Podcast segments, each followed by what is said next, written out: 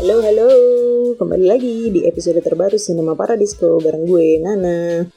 Gimana nih, udah pada nonton belum episode-episode yang gue rekomendasiin di Cinema Paradisco sebelumnya? Kira-kira kalian cocok gak sih sama rekomendasi gue? Atau mungkin justru sebaliknya, kalian pengen ngerekomendasiin sesuatu supaya gue dan tim Potluck Podcast dan Cinema Paradisco juga nonton? Nah, boleh loh. Ini juga kita pengen dengar dari teman-teman buat kasih rekomendasi.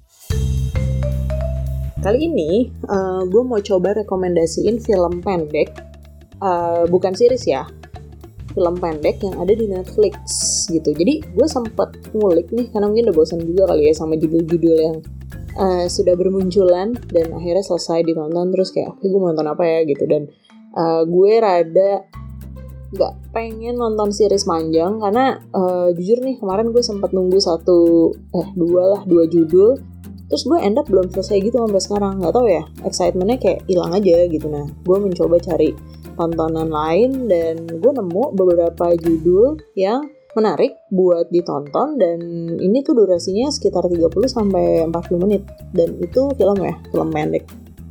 Mungkin kalau di beberapa festival atau yang lain ngerasa ini kayak lebih middle length film gitu. Jadi bisa dibilang feature belum tapi juga pendek tuh lebih deh. Jadi ya nanggung lah gitu. Tapi buat gue ini cocok banget ditonton mungkin untuk kayak one sitting gitu. Jadi lo nggak perlu balik lagi untuk nonton kayak nonton film series.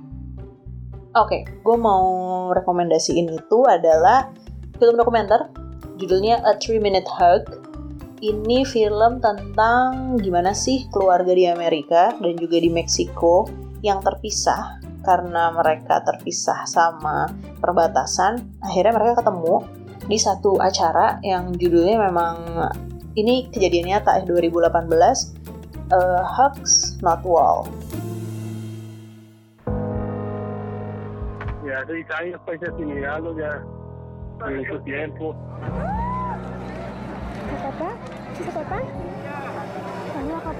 Oke, okay, film A Three Minute Hug ini disutradarai oleh Everardo Gonzalez dan juga eksekutif produsernya adalah Gael Garcia Bernal.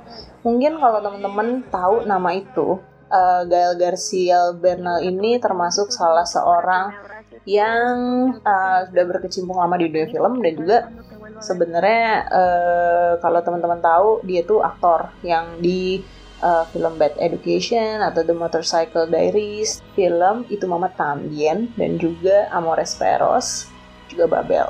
Nah, gue nggak heran sih ketika film ini pas gue baca, wah, yang produserin IP-nya adalah si Gael Garcia Bernal ini. Nah, A Three Minute Hug ini ceritanya sebenarnya simple banget.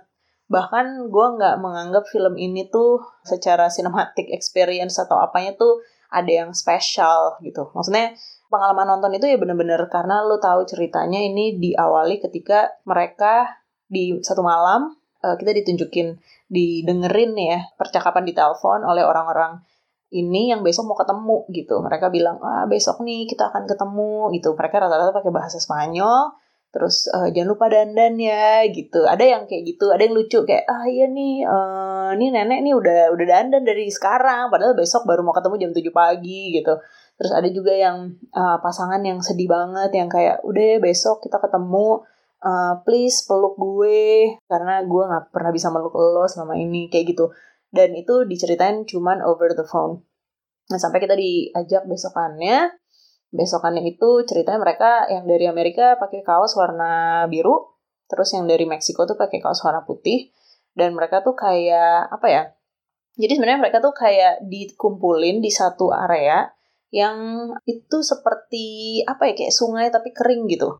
Jadi mereka e, bener-bener dikumpulin di situ, ngantri, ada pendaftaran segala macam, terus di di timer gitu, udah daftar mereka terus start dibilangin oke okay, mulai gitu. Ketika dibilang mulai itu lo tuh harus ibaratnya apa ya? Kalau yang gue lihat di film ini mereka udah dari jauh udah ngeliat oh itu tuh dia misalnya mau ketemu sama papahnya. Terus dia lihat oh itu di situ dan mereka tiga menit itu mulai untuk lo berpelukan atau lo bahkan lo boleh ngobrol of course. Tapi ini benar-benar yang diceritain di dalam film ya gimana sebenarnya orang-orang ini yang dilakukan selama tiga menit ya berpelukan aja. Meluk keluarganya meluk sanak saudara yang benar-benar kayak nggak pernah ketemu. Terus juga mereka ada yang berpelukan sambil nangis ada yang berpelukan sambil berusaha ngobrol dan ada yang ketawa-ketawa juga. Bahkan ada yang satu tuh gue lihat bukan satu sih kayak lumayan banyak tuh mereka punya anak kecil gitu. Bayi yang mungkin nggak pernah ketemu dari lahir atau gimana. Dan sebenarnya di sepanjang film ini kita nggak diceritain sih.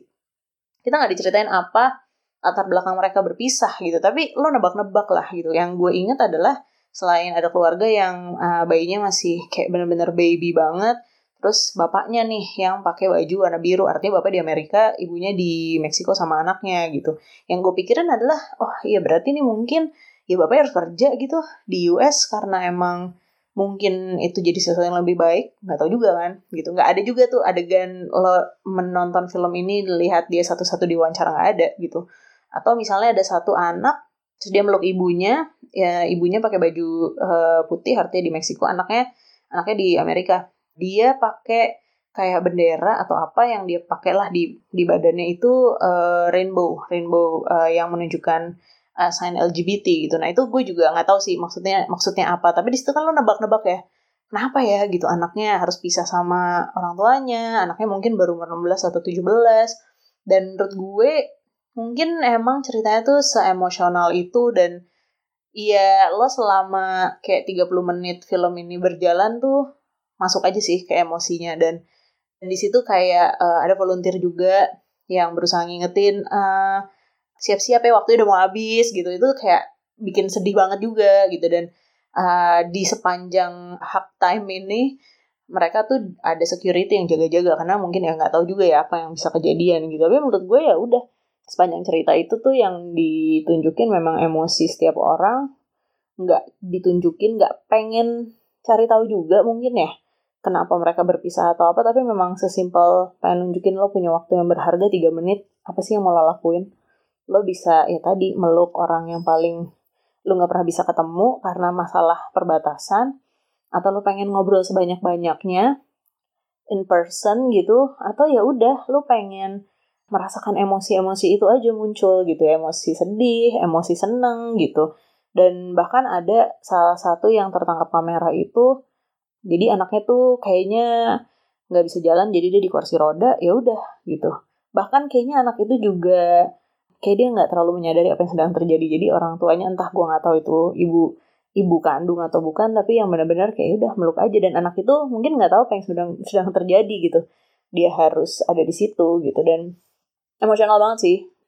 Mungkin memang nggak ada yang terlalu istimewa dalam segi uh, apa namanya cinematic experience yang gimana gimana tapi tahu banget gitu film-film yang bercerita tentang border apalagi kaitannya uh, Amerika dan Meksiko. Apalagi ketika tadi gue bilang produsernya salah satunya adalah Gael Garcia Bernal yang juga kalau lo nonton di Babel itu ceritanya gue inget banget dia ini kalau nggak salah kejadiannya dia lagi di border lagi di interview ketika mau masuk ke Amerika atau justru pas mau pulang gue lupa. Pokoknya benar-benar di border dia tuh uh, udah diwanti-wanti gitu kayak oh ntar lo kalau pas ke apa dicek sama imigrasi di border itu lo ngomongnya ini ini apalah.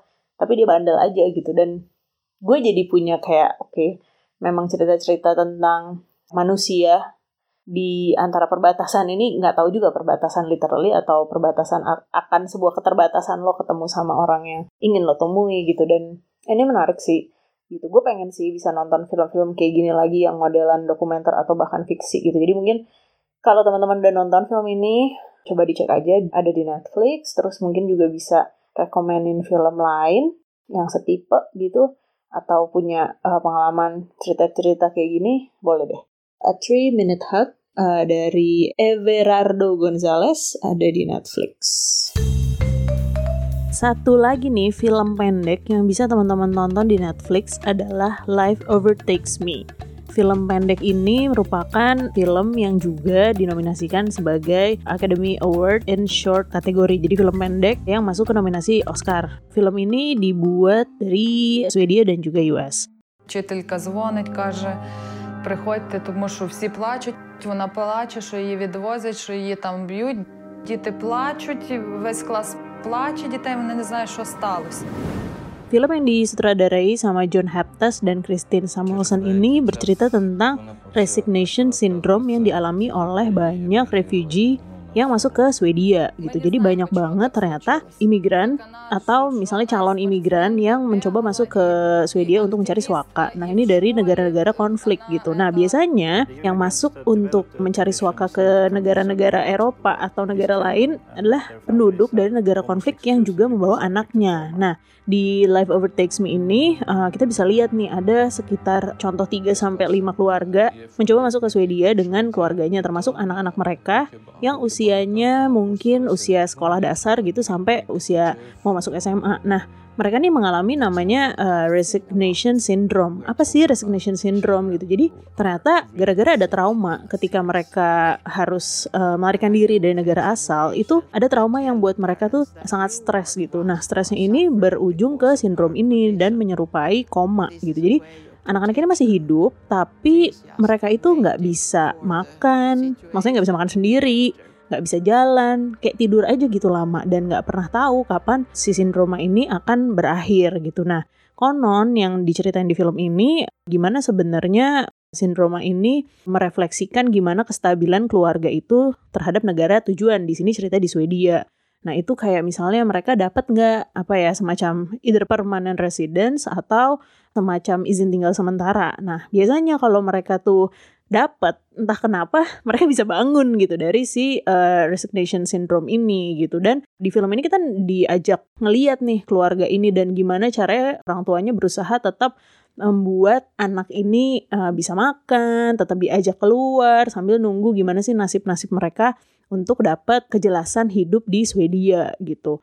Um, lumayan bikin apa ya sedih karena traumanya tuh bener-bener dari mulai mereka dikejar-kejar orang yang bisa masuk ke rumahnya dan mau ngebunuh orang tuanya, ada yang melihat apa namanya jadi saksi orang ditembak di depan mereka dan itu untuk anak-anak usia segitu kayaknya sangat riskan gitu nggak pernah kan itu sesuatu yang umum mungkin dialami oleh anak-anak di negara lain mungkin di negara yang lebih aman gitu nah lucu juga pas gue coba browsing tentang film ini dan juga resignation syndrome ini konon cuma kejadian di Swedia gitu. Nggak tahu apakah negara tujuan untuk refugee itu juga mengalami apa namanya anak-anak seperti ini. Ada juga yang akhirnya menimbulkan sentimen terhadap calon-calon imigran yang dianggap kayak ah ini mungkin satu kepura-puraan gitu. Jadi uh, menarik sih untuk melihat gimana secara medis yang konon ahli medis atau dokter pun nggak bisa nemuin gitu. Ini kenapa ya? Ada nggak sih penjelasan klinis tentang sindroma ini gitu?